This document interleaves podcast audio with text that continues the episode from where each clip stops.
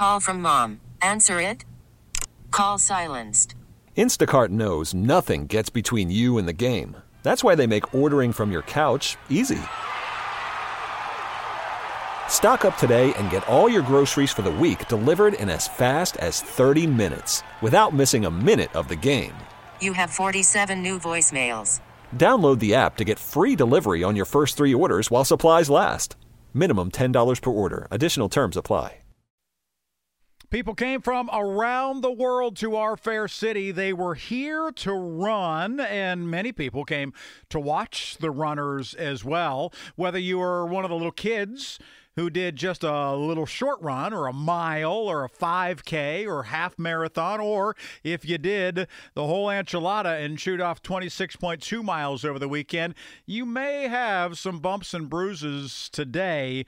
And there were some people that were dealing with some significant issues over the weekend. We are delighted to be joined right now by Dr. Lenny Weiss, an emergency medicine doctor, and also is uh, the one who headed up the rapid response team for the Pittsburgh Marathon. Dr. Weiss, thanks so much for coming back on KDK. How are you? Uh, doing well. Thanks a lot. Really appreciate it. So, how long did it take for you to put this team together? I mean, I know you've done this for many years, but does it get easier as you go on? Or do you find yourself saying, well, we could do this, or maybe we should add that? And so it is always evolving, it's always different. It is always evolving, but we certainly have lessons learned uh, over the years how to deploy different responders, what sorts of emergencies we should plan for. And most of the time, uh, that planning pays off, and uh, we expect the typical uh, um, events. However, as public safety and other occurrences evolve in our society and whatnot, we still have to be prepared for the unexpected. And as the weather changes, that changes the dynamic as well. And so you just never know who you might encounter, uh, what problem they may have.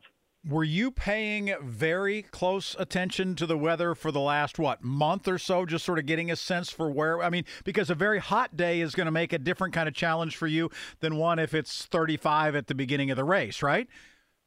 Absolutely. So the weather is probably one of the key factors that plays in to our uh, decision making, our preparations, and uh, the expectation for on-scene treatment uh, at the race. Uh, the temperature and the humidity are the two key factors, um, and we pay attention to what is called the wet bulb globe temperature that synthesizes that information to give us, uh, you know, what the expected conditions may be. So, what exactly is that kind of like saying, you know, a heat index kind of thing? I mean, is that factoring in humidity and other things besides just temperature? Exactly. So we uh, we consider what the the raw temperature is, how hot is it? That plays a factor, but also the density of the the water vapor in the air can affect how that heat is retained surrounding a body, and our human ability to sweat, which is our natural uh, physiologic cooling down process. So, how many people altogether make up this rapid response team? How many folks are we talking about? So uh, the distribution of uh, our entire medical team spans the length of the marathon, all 26 uh, miles of it.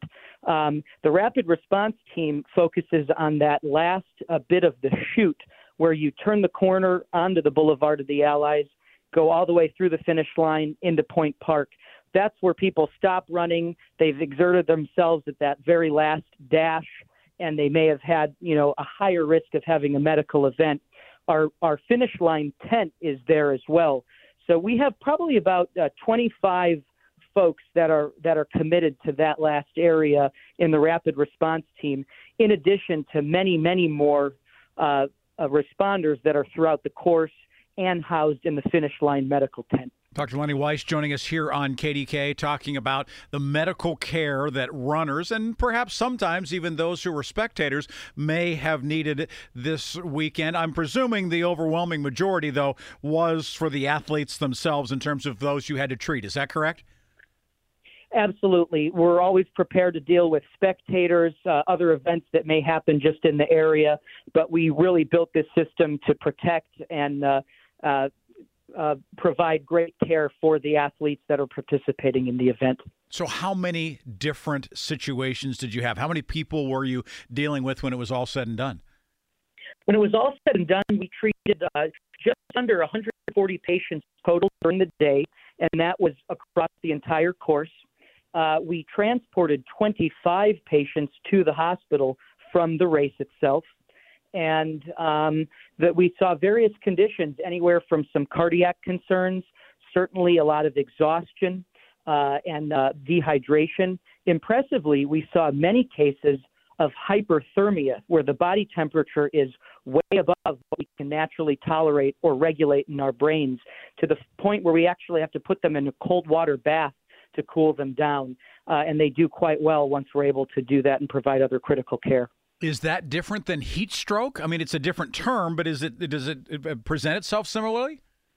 That is what I would call heat stroke. Yeah. That is what I would call heat stroke, and we we certainly saw that. Um, and it was surprising if you were uh, in the weather or saw what it was. It was a lot cooler than expected, cloudy and rainy. Uh, but maybe with the humidity and the other factors of these individual patients, uh, impressively, they got their temps really high. Any issues with orthopedic issues? I mean, are you dealing with knees or ankles or hips or things like that too? Or is that more something that somebody's going to realize maybe today or tomorrow that they ran through something that perhaps they shouldn't have? we certainly had orthopedic injuries. And what's what's phenomenal is through our great partnership with both emergency medicine and sports medicine uh, and athletic training, we had experts on on the scene and in our finish line tent. So wherever they went down or had some soreness, uh, we would uh, get some professionals to tape their legs um, or their foot or ankle uh, provide crutches, massage techniques, other therapy to, to get them back going as needed. Maybe not back into the race, but at least the treatment they would need uh, they would need ongoing. How rewarding is it for you and for your team to realize that you are there and able to provide these things, and also put Pittsburgh in the light of uh, of being a world class race? We are so proud to be part of both our specialties, but the partnerships that we put together to provide this care and as part of uh, the Pittsburgh Marathon itself and the city of Pittsburgh. It's it's uh, overjoying to uh, to be um, a real impactful element of the race that so many travel for. Uh, they look forward to uh, participating in or just watching. Uh, it's it's really a powerful experience to be part of. So much that you're going to go ahead and run it next year. Is that what I heard? I'll tell you what, if I only could. I'm so impressed by the folks that that do this, but if I can't run it, I will help uh, be part of the medical uh, administration and, and, and be very satisfied in doing so. There you go. It's, it's like they used to tell me in college if you can't be an athlete, be an athletic supporter. And I wasn't exactly sure how to take that, doctor, but eventually I just sort of laughed it off. Hey, we very much appreciate you being here. Thanks for what you did for those athletes and obviously for their families, too. Uh, very, very important to have that type of coverage out there, and we sure appreciate it. Thank you. Thanks again. Yep, good stuff. Baseball is in full swing. NBA playoffs are heating up, and your NFL team is gearing up for training camp. Listen to the latest on the teams you love here on the Audacy app. The biggest sports radio stations in the country, providing unrivaled local coverage of their teams, all in one place. Exclusive interviews with players, coaches, and team executives, streaming live and always available on demand. Stay in the know with your favorite teams right here on the Audacy app.